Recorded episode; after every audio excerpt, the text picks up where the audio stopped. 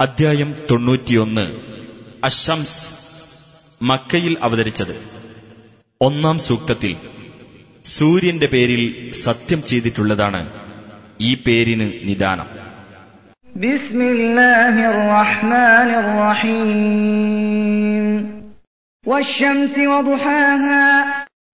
സൂര്യനും അതിന്റെ പ്രഭയും തന്നെയാണ് സത്യം. ചന്ദ്രൻ തന്നെയാണ് സത്യം. അത് അതിനെ തുടർന്നു വരുമ്പോൾ.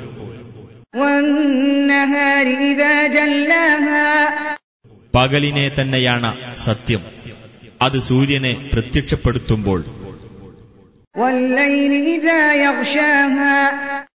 രാത്രിയെ തന്നെയാണ് സത്യം. അത് അതിനെ മൂടുമ്പോൾ.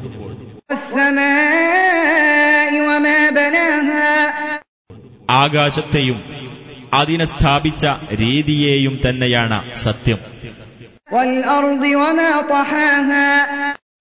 ഭൂമിയെയും അതിനെ വിസ്തൃതമാക്കിയ രീതിയെയും തന്നെയാണ് സത്യം. മനുഷ്യാസ്തിത്വത്തെയും അതിനെ സംവിധാനിച്ച രീതിയെയും തന്നെയാണ് സത്യം.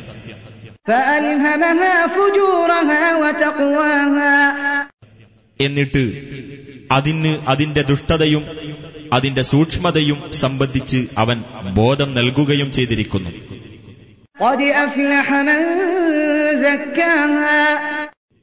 തീർച്ചയായും അസ്തിത്വത്തെ പരിശുദ്ധമാക്കിയവൻ വിജയം കൈവരിച്ചു.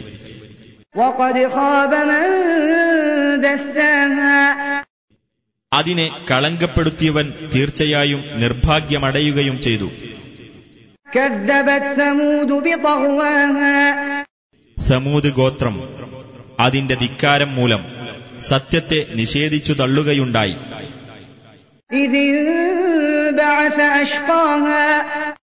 അവരുടെ കൂട്ടത്തിലെ ഏറ്റവും ദുഷ്ടതയുള്ളവൻ ഒരുങ്ങി പുറപ്പെട്ട സന്ദർഭം.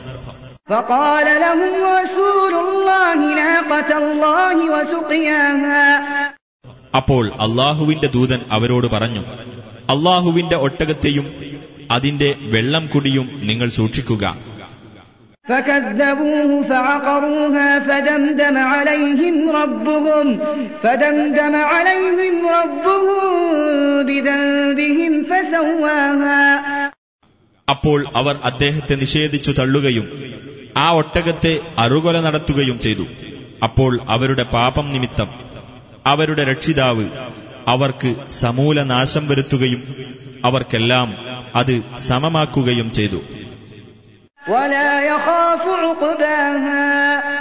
അതിന്റെ അനന്തരഫലം അവൻ ഭയപ്പെട്ടിരുന്നുമില്ല.